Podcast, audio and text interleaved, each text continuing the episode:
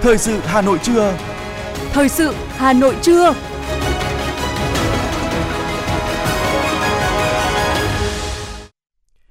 Võ Nam Phương Nga kính chào quý vị và các bạn. Bây giờ là chương trình thời sự của Đài Phát thanh và Truyền hình Hà Nội trên sóng phát thanh. Chương trình có những nội dung chính sau đây.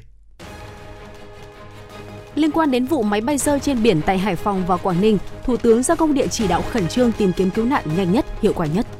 Thường trực Thành ủy làm việc với huyện Đan Phượng về kết quả thực hiện nhiệm vụ năm 2022, quý 1 năm 2023, nhiệm vụ trọng tâm thời gian tới và tiến độ triển khai dự án đầu tư xây dựng đường vành đai 4.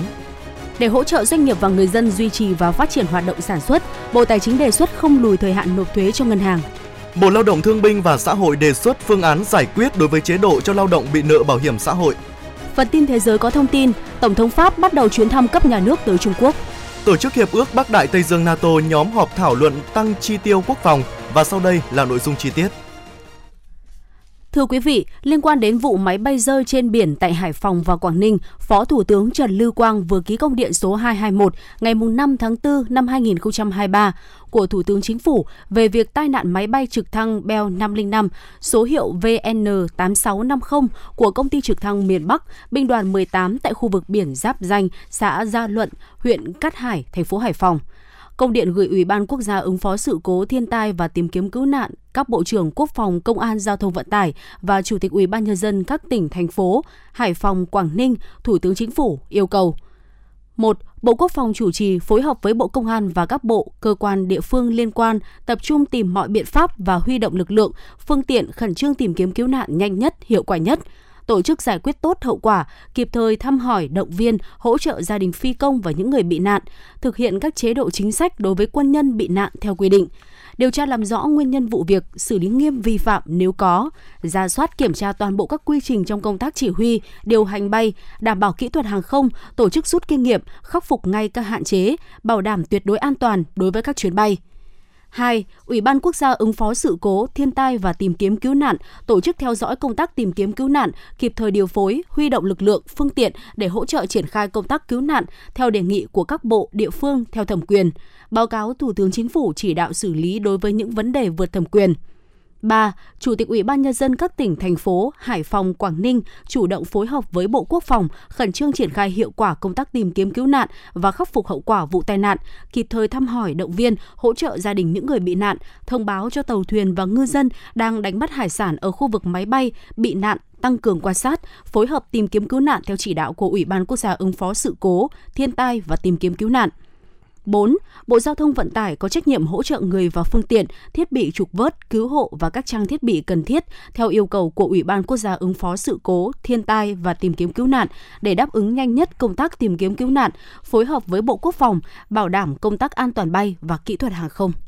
Liên quan đến vụ rơi trực thăng, hiện các cơ quan chức năng đã xác định được danh tính các nạn nhân, trong đó có phi công lái máy bay là Chu Quang Minh, sinh năm 1964, cùng 4 hành khách đều là du khách đến từ thành phố Đà Nẵng. Tính đến 23 giờ 30 phút đêm qua, các lực lượng chức năng đã vớt được thi thể của ba du khách. Đến 2 giờ sáng nay, thợ lặn của Hải quân đã triển khai lặn tại vị trí xác máy bay rơi và tìm được vị trí xác máy bay. Tuy nhiên vẫn chưa tìm thấy hai người còn lại. Theo thông tin từ Văn phòng Ủy ban Quốc gia ứng phó sự cố thiên tai và tìm kiếm cứu nạn, thì đây là chuyến bay thứ tư trong ngày của chiếc máy bay này. Trong số 5 người bị nạn có 4 khách du lịch đến từ Đà Nẵng. Thưa quý vị, liên quan đến vụ tai nạn giao thông nghiêm trọng tại khu vực đường Võ Trí Công, quận Tây Hồ xảy ra chiều qua, Chủ tịch Ủy ban nhân dân thành phố Hà Nội Trần Sĩ Thanh đã chỉ đạo các đơn vị địa phương khẩn trương khắc phục hậu quả, làm rõ nguyên nhân vụ tai nạn. Chủ tịch Ủy ban nhân dân thành phố đã chỉ đạo các sở y tế, giáo dục và đào tạo, Lao động Thương binh và Xã hội, Ủy ban nhân dân quận Tây Hồ khẩn trương cứu chữa, thăm hỏi các gia đình nạn nhân, học sinh bị nạn, khắc phục hậu quả vụ tai nạn giao thông. Đồng thời, Chủ tịch Ủy ban nhân dân thành phố giao công an thành phố làm rõ nguyên nhân vụ tai nạn để xử lý theo quy định của pháp luật. Liên quan đến bệnh nhân đang cấp cứu tại bệnh viện, trao đổi với báo chí trong sáng ngày hôm nay mùng 6 tháng 4, đại diện Bệnh viện Nhi Trung ương cho biết sau 3 tiếng đồng hồ mổ cấp cứu cho cháu bé 3 tuổi, sau đó bé được chuyển sang bộ phận chăm sóc tích cực sau mổ. Sáng nay, các bác sĩ của bệnh viện đang đánh giá lại tình hình và sẽ sớm thông tin về diễn biến sức khỏe của bé. Ngoài ra, bệnh viện cũng đang theo dõi một trẻ 14 tuổi bị gãy tay đã được bó bột, theo dõi có chấn thương ổ bụng. Liên quan đến vụ việc này, sáng nay, Phó giáo sư tiến sĩ Lương Ngọc Khuê, Cục trưởng Cục Quản lý Khám chữa bệnh thông tin, ngay sau khi nắm tình hình, Bộ Y tế đã yêu cầu các bệnh viện có tiếp nhận nạn nhân vụ tai nạn tập trung cao độ cho việc cứu chữa. Nếu cần tăng cường nhân lực, nguồn máu, thuốc điều trị vân vân thì báo cáo ngay để Bộ điều phối các cơ sở y tế khác cùng vào cuộc.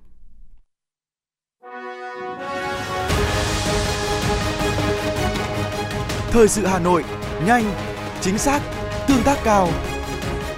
Thời sự Hà Nội, nhanh, chính xác, tương tác cao.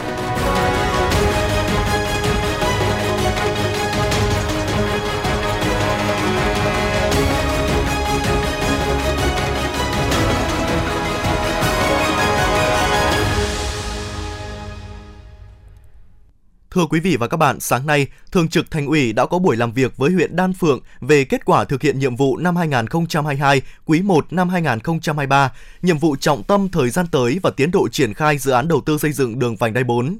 Chủ trì và tham dự buổi làm việc có các đồng chí Ủy viên Bộ Chính trị, Bí thư Thành ủy, Trưởng đoàn đại biểu Quốc hội thành phố Hà Nội Đinh Tiến Dũng, các Ủy viên Trung ương Đảng, Phó Bí thư Thường trực Thành ủy Nguyễn Thị Tuyến, Phó Bí thư Thành ủy, Chủ tịch Ủy ban nhân dân thành phố Trần Sĩ Thanh, Chủ tịch Hội đồng nhân dân thành phố Nguyễn Ngọc Tuấn, phóng viên Lưu Hường phản ánh từ huyện Đan Phượng.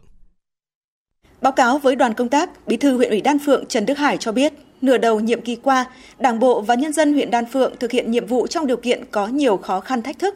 Song, bám sát vào chỉ đạo của Thành ủy, Hội đồng Nhân dân, Ủy ban Nhân dân thành phố, sự giúp đỡ của các sở ban ngành thành phố, sự cố gắng nỗ lực của cả hệ thống chính trị, huyện ủy, Ban Thường vụ huyện ủy đã tập trung lãnh đạo chỉ đạo, triển khai thực hiện nghị quyết Đại hội Đảng bộ huyện lần thứ 24, đạt được kết quả bước đầu rất quan trọng. Bí thư huyện ủy Đan Phượng Trần Đức Hải cho biết. Công tác quản lý sử dụng đất đai, giải phóng mặt bằng, tài nguyên, bảo vệ môi trường có nhiều chuyển biến tích cực. Huyện ủy đã ban hành nghị quyết số 45 năm 2019 về tăng cường sự lãnh đạo của Đảng đối với công tác quản lý sử dụng đất đai, khoáng sản trên địa bàn huyện và tăng cường chỉ đạo xử lý vi phạm đất đai theo chỉ thị 13 năm 2022 của Ban Thường vụ Thành ủy và đã xử lý được 125 trường hợp vi phạm với tổng diện tích là 28,584 m2. Công tác thực hiện đề án phát triển huyện lên quận, xã thành phường giai đoạn 21-25 được tập trung chỉ đạo tập trung huy động mọi nguồn lực để củng cố duy trì các tiêu chí đã đạt và nâng dần các tiêu chí chưa đạt ở tính đến nay huyện đạt được 22 trên 31 tiêu chí. Đoàn công tác của Thường trực Thành ủy ghi nhận và đánh giá cao những kết quả mà huyện Đan Phượng đạt được trong năm 2022 và quý 1 năm 2023. Trong đó, kinh tế của huyện phục hồi và có bước tăng trưởng khá, tỷ lệ tăng trưởng bình quân hàng năm đạt 10,12%. 23 trên 28 chỉ tiêu kinh tế xã hội mà Nghị quyết Đại hội Đảng bộ huyện lần thứ 24 đề ra thực hiện đạt tiến độ, một số chỉ tiêu đạt mức cao.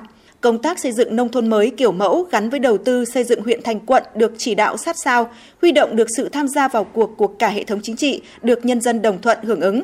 Công tác quy hoạch quản lý đô thị, tài nguyên môi trường, giải phóng mặt bằng và đầu tư xây dựng được quan tâm chỉ đạo, đặc biệt là các dự án đầu tư về giao thông hạ tầng khung. Công tác giải phóng mặt bằng thực hiện dự án đường vành đai 4 vùng thủ đô được tập trung chỉ đạo. Hoạt động văn hóa xã hội được chú trọng, tích cực tổ chức các hoạt động quảng bá du lịch nâng cao chất lượng điểm đến, chủ động tích cực đẩy mạnh công tác cải cách hành chính, chuyển đổi số. Đồng tình với những hạn chế tồn tại đã được chỉ rõ, đoàn công tác đề nghị huyện Đan Phượng tiếp tục nâng cao năng lực lãnh đạo, sức chiến đấu của các tổ chức cơ sở đảng, quyết liệt hơn trong chỉ đạo điều hành của cấp ủy chính quyền trong thực hiện nhiệm vụ, trong đó có quản lý đất đai, trật tự xây dựng, đồng chí Lê Anh Quân, Giám đốc Sở Kế hoạch và Đầu tư và đồng chí Nguyễn Đức Nghĩa, Giám đốc Sở Quy hoạch Kiến trúc cho biết. Trong này là có cái tiêu chí mà hôm nay tôi cho với Đan Phượng là khó nhất trong các năm cái huyện lên quận. Chính là cái tiêu chí về thu chi ngân sách, cân đối thu chi ngân sách. Thì hiện nay là theo cái đánh giá của cuối năm 2022 thì Đan Phượng có đồng chí mới đạt trên 20%, nghĩa là đảm bảo cân đối được khoảng trên 20% thì tôi cho rằng đây là cái việc à, thứ nhất là cũng cần các ngành cũng cần phải nghiên cứu để giúp cho Đan Phượng làm sao đảm bảo cái tiêu chí này. Đây là tiêu chí mang tính chất bắt buộc với một cái huyện lên quận. Chỉ tiêu đánh giá lên quận của giao thông ấy là phải đạt cái chỉ tiêu mà tính đến đường 6 mét. Vì vậy, ngoài chuyện mà động lực phát triển của đầu tư công của các cái trục đường mang tính khu vực ra, thì các dự án này khi mà triển khai, phát triển đô thị, nó cũng đóng góp một phần vào cái chỉ tiêu đất giao thông của lên quận cho nên là cái này các đồng chí địa phương cũng cũng à, phối hợp với các sở ngành thúc đẩy các địa, dự án của địa phương lên thì thì cái chỉ tỷ lệ đất giao thông của chỉ tiêu lên quận nó cũng sẽ có những cái thay đổi. Năm 2023, huyện Đan Phượng xác định sẽ bám sát chủ đề kỳ cương, trách nhiệm, hành động, sáng tạo, phát triển – khâu đột phá, công tác giải phóng mặt bằng, công tác cán bộ, ứng dụng công nghệ thông tin và chuyển đổi số, chỉ đạo quyết liệt triển khai đồng bộ các nhiệm vụ giải pháp nhằm hoàn thành các chỉ tiêu nghị quyết đại hội Đảng bộ huyện khóa 24 đề ra. Trong thực hiện dự án đầu tư xây dựng đường vành đai 4, Ban Thường vụ huyện ủy đã triển khai thực hiện quyết định thành lập đoàn giám sát của huyện ủy và giám sát chuyên đề của Thường trực Hội đồng Nhân dân huyện đối với 4 xã và thị trấn Phùng về công tác giải phóng mặt bằng dự án đường vành đai 4 vùng thủ đô đi qua địa bàn huyện Đan Phượng. Phấn đấu đến 30 tháng 6 năm 2023, giải phóng mặt bằng 100% diện tích đất nông nghiệp, hoàn thành giải phóng mặt bằng và tổ chức thi công 7 dự án phục vụ giải phóng mặt bằng đường vành đai 4, bàn giao 100% đất dự án đường đường vành đai 4 vùng thủ đô đi qua địa bàn huyện Đan Phượng trước ngày 31 tháng 12 năm 2023. Chúng tôi sẽ tiếp tục thông tin những nội dung quan trọng của buổi làm việc giữa Thường trực Thành ủy với huyện Đan Phượng trong chương trình Thời sự 19 giờ tối nay. Tiếp tục là phần tin, thưa quý vị, nếu đáp ứng đủ điều kiện, các công trình xây dựng sử dụng vào mục đích lưu trú du lịch trên đất thương mại, dịch vụ như căn hộ khách sạn, căn hộ du lịch nghỉ dưỡng, condotel, văn phòng lưu trú office biệt thự du lịch nghỉ dưỡng sẽ được cấp giấy chứng nhận quyền sở hữu. Đây là một trong những nội dung mới nhất trong Nghị định số 10 năm 2023 của Chính phủ về sửa đổi bổ sung một số điều của các nghị định hướng dẫn thi hành luật đất đai vừa được Phó Thủ tướng Trần Hồng Hà ký ban hành. Quy định mới này được doanh nghiệp và người mua đón nhận, được xem là tín hiệu vui cho thị trường bất động sản du lịch nghỉ dưỡng. Nghị định có hiệu lực thi hành kể từ ngày 20 tháng 5 tới. Thưa quý vị, hiện tại ở Hà Nội và thành phố Hồ Chí Minh, một số dự án nhà ở xã hội đã và dự kiến sẽ triển khai trong thời gian tới. Cụ thể, mới đây, thông tin thành phố Hà Nội xin chuyển hai khối nhà A2, A3 thuộc dự án đầu tư xây dựng nhà ở cho học sinh, sinh viên Pháp Vân Tứ Hiệp thành nhà ở xã hội đã gây chú ý, dự kiến sẽ hoàn tất trong năm 2025. Dự án nằm ở cửa ngõ phía nam thủ đô. Nếu việc chuyển đổi thành công, chắc chắn sẽ thu hút sự quan tâm của nhiều người mua nhà. Vừa qua, Sở Xây dựng Hà Nội thông báo tiếp nhận hồ sơ đăng ký thuê mua nhà ở xã hội đợt 1 tại dự án nhà ở xã hội tại đường Tố Hữu, quận Nam Từ Liêm với 157 căn để bán và 68 căn cho thuê.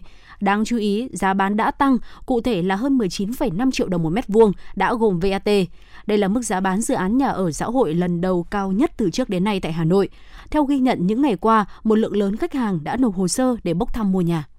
Để hỗ trợ doanh nghiệp và người dân duy trì và phát triển hoạt động sản xuất kinh doanh, Bộ Tài chính vừa chính thức có tờ trình chính phủ dự thảo nghị định gia hạn thời hạn nộp thuế giá trị gia tăng, thuế thu nhập doanh nghiệp, thuế thu nhập cá nhân và tiền thuê đất trong năm nay.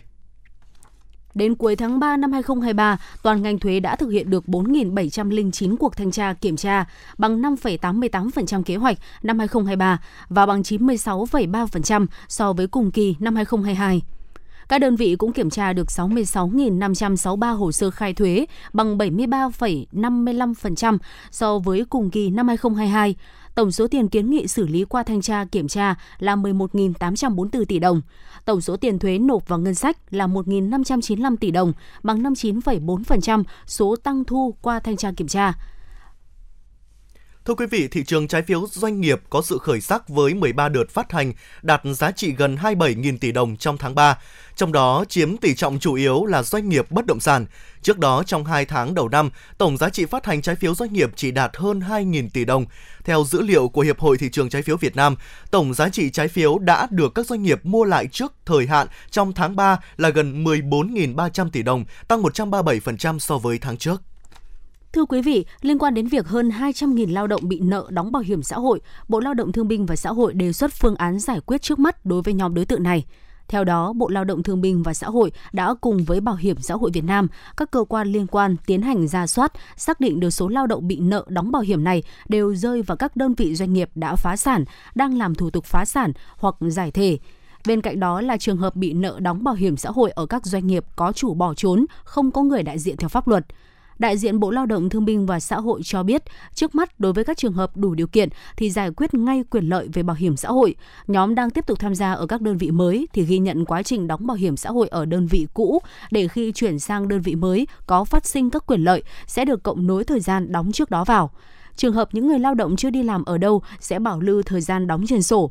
Như vậy trong ngắn hạn sẽ giải quyết được vấn đề bị treo quyền lợi về bảo hiểm cho người lao động. Thưa quý vị và các bạn, mở rộng đối tượng tham gia bảo hiểm xã hội, giảm số nong đóng bảo hiểm xã hội là những chính sách đang được đề xuất và nhận nhiều quan tâm tại luật bảo hiểm xã hội sửa đổi lần này. Tuy nhiên, nhiều người lo lắng khi giảm số năm đóng bảo hiểm xã hội thì sẽ có nhiều người hưởng lương hưu thấp, liệu có đảm bảo an sinh xã hội? Phản ánh của phóng viên thời sự. Hơn 2 triệu đồng là số lương hưu bằng Nguyễn Thị Tần, cán bộ hưu trí xã được nhận mỗi tháng. Mức lương hưu thấp nên dù ở tuổi ngoài 70, hai ông bà vẫn tăng gia sản xuất, làm thêm vườn tược để có đồng ra đồng vào, trang trải thêm sinh hoạt. Bà Nguyễn Thị Tần, huyện Hoa Lư, tỉnh Ninh Bình nói. Cái thời điểm tôi về hưu từ năm 2004 là nó quá thấp, bởi vì là tăng lên tăng xuống rồi mà cũng chưa nổi được 2 triệu. Thống kê, có hơn 300.000 người có mức lương hưu dưới 2 triệu 500 nghìn đồng một tháng. Điều đó đồng nghĩa sẽ có nhiều người sống chật vật với đồng lương hưu sau khi đã về hưu. Bên cạnh đó, thời gian đóng bảo hiểm kéo dài 20 năm cũng khiến nhiều người từ bỏ giữa chừng. Bà Nguyễn Thị Hạnh Tâm, công nhân nghỉ chế độ 176 cho biết thêm. Ngày đấy lương nó cũng thấp, ra ngoài làm thì có thể là nó tốt hơn thế nhưng mà sau khi qua một cái thời gian nghỉ đến bây giờ thì mình có tuổi rồi thì mình mới thấy là đấy là một cái sai lầm của mình nếu như mình còn đi làm mình, thì đến giờ phút này mình cũng còn có cái lương hưu do nhà nước bảo trợ cho mình thì nó tốt hơn Mong muốn của những người làm chính sách lần này là thiết kế một tấm lưới bảo hiểm xã hội, đảm bảo được đời sống của người lao động sau khi về hưu. Theo đó, phải cho người dân có nhiều lựa chọn hơn về thời gian tham gia bảo hiểm xã hội để có sổ hưu và sổ hưu đó dần được nâng chất, tiến tới đủ sống. Về vấn đề này, ông Phạm Minh Huân, nguyên Thứ trưởng Bộ Lao động Thương binh và Xã hội cho biết. Quan trọng nhất là vẫn muốn cho họ quay lại là họ tham gia thị trường lao động, họ tiếp tục tham gia đóng bảo hiểm xã hội và để họ có một cái khoản lương hưu. Còn trong trường hợp mà cái người mà cái cái phần họ tích lũy lại mà nó quá thấp thì chúng ta phải tính toán là cái khoản gọi là hưu xã hội hay là trợ cấp xã hội mà ngân sách bỏ ra và cho họ cộng thêm cái phần đó thì họ có sẽ có một cái mức cao hơn. Tại luật bảo hiểm xã hội sửa đổi đã quy định công dân Việt Nam từ đủ 80 tuổi trở lên mà không có lương hưu, trợ cấp bảo hiểm xã hội hàng tháng khác thì sẽ được hưởng trợ cấp hưu trí xã hội do ngân sách nhà nước bảo đảm. Việc điều chỉnh mức trợ cấp trên cơ sở mức tăng của chỉ số giá tiêu dùng và tăng trưởng kinh tế phù hợp với ngân sách nhà nước. Theo ông Lê Đình Quảng, Phó trưởng ban quan hệ lao động, Tổng Liên đoàn Lao động Việt Nam, chia sẻ. Tăng cường cái tính hấp dẫn để người ta ở lại trong hệ thống, không rút bảo hiểm xã hội một lần. Ví dụ như đối với trường hợp mà ở lại mà thì mình tăng nếu không đủ điều kiện về hưu thì mình có thể là cho họ được hưởng cái hưu trí xã hội với cái điều kiện là tuổi được hưởng thấp hơn hoặc là cái chế độ được hưởng cao hơn so với cái trường hợp bình thường. Ước tính hiện có khoảng 1,2 triệu người cao tuổi từ 80 tuổi trở lên mà không có lương hưu, trợ cấp bảo hiểm xã hội hàng tháng khác sẽ được nâng mức hưởng trợ cấp hàng tháng, cải thiện kinh tế và đảm bảo an sinh khi về già.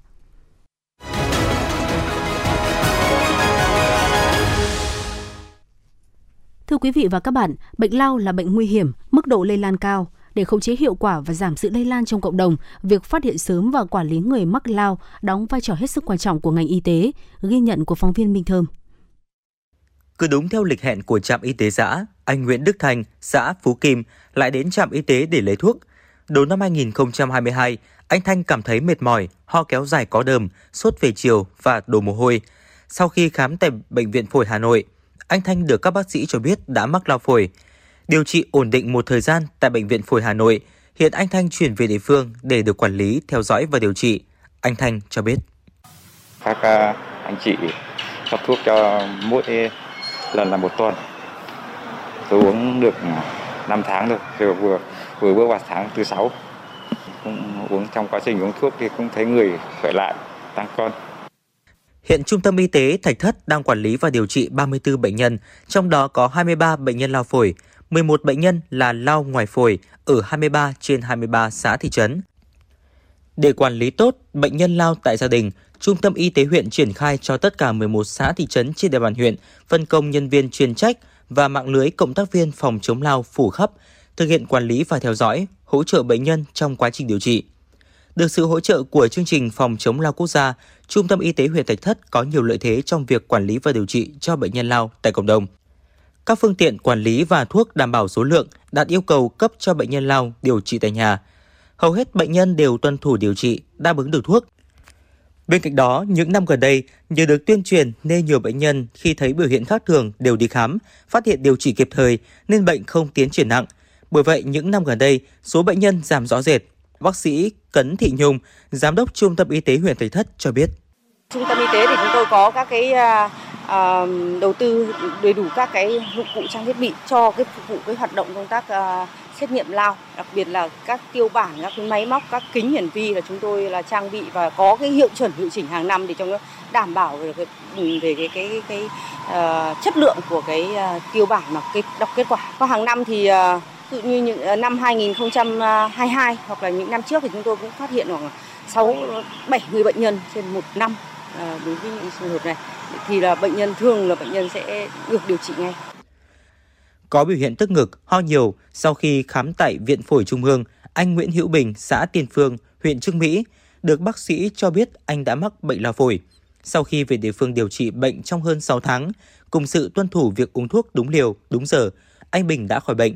Anh Bình chia sẻ. Bác sĩ cũng dặn là cấp thuốc hàng tháng một, xong rồi là về uống thuốc ờ, đúng giờ, đúng ngày, đúng liều. Có một hai tháng thì lên thử đờm rồi chụp x quang. Nói chung là cũng đầy đủ, không không thiếu. Thời gian vừa qua, Trung tâm Y tế huyện Trương Mỹ đã củng cố tổ chức lao của trung tâm, chuyển công tác phòng chống lao từ khoa kiểm soát bệnh tật về phòng khám đa khoa Xuân Mai với đầy đủ trang thiết bị máy móc phục vụ cho công tác khám, xét nghiệm, điều trị và tiếp nhận bệnh nhân lao từ tuyến trên chuyển về và theo dõi sức khỏe thường xuyên. Chị Nguyễn Thúy Hằng, kỹ thuật y hạng 3, Trung tâm Y tế huyện Trương Mỹ cho biết. Ngoài ra còn các ờ, loại hóa chất và dụng cụ xét nghiệm lam kính thì đều được Bệnh viện Phổi Hà Nội cung cấp. Em thấy ra các thiết bị cũng ờ, hỗ trợ và phục vụ khá là tốt cho công tác chẩn đoán sơ bộ ban đầu. Bệnh lao vẫn là một trong những căn bệnh truyền nhiễm gây tử vong cao trên thế giới. Mỗi ngày có hơn 4.100 người chết vì bệnh lao và gần 28.000 người mắc. Đây là bệnh truyền nhiễm nguy hiểm, lây lan qua không khí, ảnh hưởng đến sức khỏe con người. Để thanh toán bệnh lao, việc phát hiện sớm điều trị kịp thời đúng phác đồ là yếu tố then chốt. Bởi vậy, công tác tuyên truyền để người dân hiểu đúng về bệnh, chủ động đi khám khi có các triệu chứng của bệnh nhằm phát hiện sớm và điều trị kịp thời, đóng một vai trò rất quan trọng. Đáng mừng là hiện tại mạng lưới chống lao đã được củng cố ở tuyến, huyện, xã. Ngoài thực hiện tốt công tác truyền thông, giáo dục sức khỏe về bệnh lao, việc quản lý điều trị bệnh nhân lao tại cộng đồng đã được các tuyến phối hợp nhịp nhàng, hiệu quả. Để giảm tỷ lệ người mắc bệnh lao cần tăng cường các biện pháp khám sàng lọc phát hiện, điều trị sớm và quản lý tốt bệnh nhân lao tại cộng đồng. Đẩy mạnh việc áp dụng các kỹ thuật mới vào khám, phát hiện, chẩn đoán, điều trị và dự phòng lao. Người dân cũng cần nâng cao ý thức để cùng ngành y tế đẩy mạnh công tác phòng chống bệnh lao nhằm bảo vệ sức khỏe bản thân, gia đình và cộng đồng. Tiếp tục là phần tin. Ủy ban nhân dân thành phố Hà Nội vừa có văn bản gửi Sở Văn hóa và Thể thao cùng các quận huyện về việc tiếp tục thực hiện các thủ tục hành chính cấp giấy phép đủ điều kiện kinh doanh dịch vụ karaoke. Theo đó, Ủy ban nhân dân thành phố Hà Nội giao các quận huyện niêm yết công khai thủ tục hành chính cấp giấy phép đủ điều kiện kinh doanh dịch vụ karaoke và cấp giấy phép điều chỉnh giấy phép đủ điều kiện kinh doanh dịch vụ karaoke theo đúng quy định. Sở Văn hóa và Thể thao Hà Nội được giao nhiệm vụ hướng dẫn, tập huấn, thống nhất nghiệp vụ cấp, điều chỉnh giấy phép đủ điều kiện kinh doanh dịch vụ karaoke cho Ủy ban Nhân dân các quận huyện, theo dõi, kiểm tra theo quy định đối với việc giải quyết các thủ tục hành chính nêu trên tổng hợp báo cáo Ủy ban nhân dân thành phố tình hình, kết quả giải quyết các thủ tục hành chính liên quan đến cấp giấy phép đủ điều kiện kinh doanh dịch vụ karaoke. Tính đến cuối năm 2022, qua quá trình ra soát điều kiện phòng cháy chữa cháy, các cơ quan chức năng đã ban hành hơn 570 quyết định tạm đình chỉ, gần 570 quyết định đình chỉ hoạt động cơ sở kinh doanh karaoke, quán bar, vũ trường. Tin từ Cục Đăng kiểm Việt Nam tính đến ngày 5 tháng 4, toàn quốc có 230 trên 281 trung tâm đăng kiểm đang hoạt động, chiếm gần 82%. 51 trung tâm đang đóng cửa chiếm khoảng hơn 18% do phục vụ công tác điều tra và không đủ điều kiện hoạt động theo nghị định của chính phủ quy định về hoạt động kinh doanh dịch vụ kiểm định xe cơ giới. So với cách đây một tuần, số trung tâm đăng kiểm trên toàn quốc hoạt động giảm 4 trung tâm. Riêng tại Hà Nội tính đến nay có 19 trên 31 trung tâm đăng kiểm đang hoạt động, tăng một trung tâm và ở thành phố Hồ Chí Minh có 12 trên 19 trung tâm hoạt động, giảm một trung tâm. Thưa quý vị, liên quan đến việc ô nhiễm khói bụi tại dự án sân bay Long Thành, Bộ Tài nguyên và Môi trường vừa có văn bản gửi Tổng công ty Cảng hàng không Việt Nam ACV, chủ đầu tư sân bay Long Thành giai đoạn 1, thông báo kết quả kiểm tra việc chấp hành pháp luật về bảo vệ môi trường tại dự án này.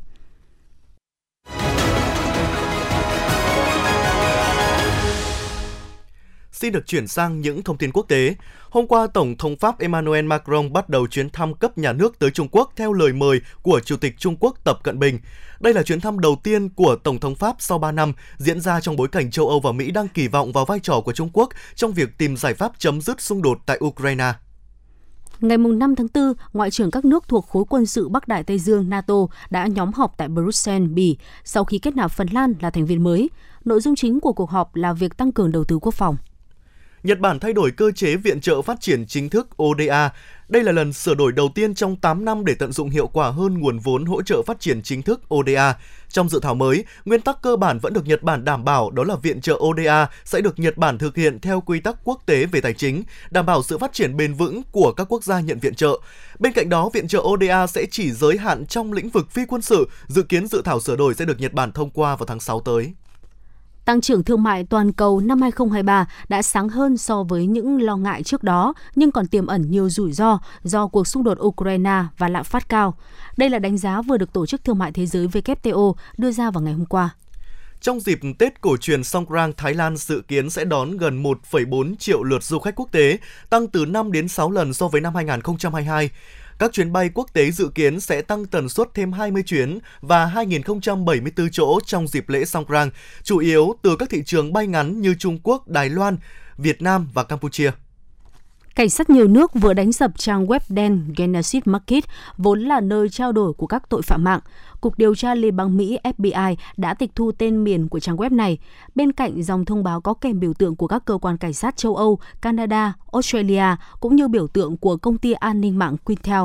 Đồng thời, FBI ra thông báo cho biết bất kỳ ai từng liên lạc qua trang web Genesis Market nên liên hệ với cơ quan này.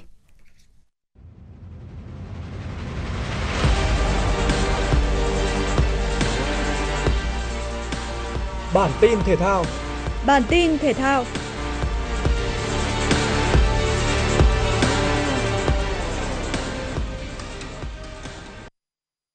Tại trận lượt đi vòng loại thứ nhất Olympic Paris 2024 được đánh giá cao hơn hẳn so với chủ nhà Nepal, đội tuyển nữ Việt Nam sớm tạo ra ưu thế về tỷ số với bàn thắng ở phút thứ 10 của Hải Yến. Đến phút thứ 36, thầy trò huấn luyện viên Mai Đức Chung nâng tỷ số lên 2-0 sau khi Huỳnh Như thực hiện thành công quả đá phạt đền. Một phút sau, từ đường căng ngang bên cánh phải của Tuyết Dung, Bích Thùy dứt điểm một chạm khiến bóng đập chân hậu vệ Nepal đổi hướng đi vào lưới. Sang hiệp 2, Huỳnh Như tiếp tục nâng tỷ số lên 4-0. Những gì đội tuyển nữ Nepal làm được ở trận này là bàn rút ngắn tỷ số của Sapitra Pandari. Cuối trận, Thanh Nhã đã tung ra cú sút xa từ khoảng cách gần 30m để ấn định chiến thắng Trung Quốc 5-1. Kết quả này giúp đội tuyển nữ Việt Nam có lợi thế rất lớn trước khi hai đội tái đấu vào ngày 8 tháng 4. Chỉ cần không thua với cách biệt từ 5 bàn trở lên, đội tuyển nữ Việt Nam sẽ giành quyền đi tiếp vào vòng loại thứ hai Olympic Paris 2024. Lễ bốc thăm chia bảng môn bóng đá SEA Games 32 đã diễn ra tại sân vận động Modorop Techno của Campuchia. Ở nội dung bóng đá nam, bảng A sẽ có sự góp mặt của Campuchia, Indonesia, Myanmar, Philippines và Đông Timor. Trong khi đó, bảng B bao gồm Việt Nam, Thái Lan, Malaysia, Singapore và Lào. Bảng đấu này sẽ mang đến những thách thức cho thầy trò huấn luyện Truzier. Theo lịch thi đấu, bảng A môn bóng đá nam sẽ diễn ra từ ngày 29 tháng 4, còn bảng B lăn bóng vào ngày 30 tháng 4. Bảng A sẽ thi đấu ở sân Morodok Techno. Bảng B sẽ đá ở sân Prince có sức chứa 15.000 khán giả, sân nhà của câu lạc bộ Visaka. Ở môn bóng đá nữ, đội tuyển Việt Nam sẽ chung bảng với Philippines, Myanmar, Malaysia và Indonesia. Đây cũng được xem như bảng đấu không dễ dàng với thầy trò huấn luyện Mai Đức Chung. Các trận đấu sẽ diễn ra từ ngày 2 đến 15 tháng 5 trên sân ASN và quân đội. Dù có khởi đầu khó khăn trong trận lượt về bán kết Cúp Nhà vua Tây Ban Nha khi phải tới làm khách trên sân của Barcelona, thế nhưng các cầu thủ Real Madrid đã cho thấy một màn trình diễn cực kỳ ấn tượng. Trong đó màn tỏa sáng của hai ngôi sao trên hàng tấn công là Vinicius Junior và Karim Benzema, đặc biệt là cú hat-trick của tiền đạo người Pháp đã mang về chiến thắng chung cuộc với tỷ số 4-0 cho các cầu thủ Real Madrid và giúp đội khách giành quyền góp mặt tại trận chung kết với chiến thắng 4-1 sau hai lượt trận. Đối thủ của Real Madrid ở trận chung kết sẽ là Osasuna. Tin gió mùa đông bắc thành phố Hà Nội. Thưa quý vị, hiện nay bộ phận không khí lạnh đã tiến sát biên giới phía bắc nước ta. Khoảng chiều tối và đêm nay mùng 6 tháng 4, bộ phận không khí lạnh này sẽ ảnh hưởng đến thành phố Hà Nội. Do ảnh hưởng của không khí lạnh, thành phố Hà Nội gió chuyển hướng đông bắc cấp 2 cấp 3, từ đêm nay trời chuyển lạnh. Trong đợt không khí lạnh này, nhiệt độ thấp nhất phổ biến từ 18 đến 20 độ C, nhiệt độ cao nhất 24 độ C. Quý vị và các bạn vừa nghe chương trình thời sự của Đài Phát thanh và Truyền hình Hà Nội, chỉ đạo nội dung Nguyễn Kim Khiêm, chỉ đạo sản xuất Nguyễn Tiến Dũng, tổ chức sản xuất Quang Hưng. Chương trình do biên tập viên Nguyễn Hằng, phát thanh viên Võ Nam Phương Nga và kỹ thuật viên Duy Anh thực hiện. Thân ái chào tạm biệt.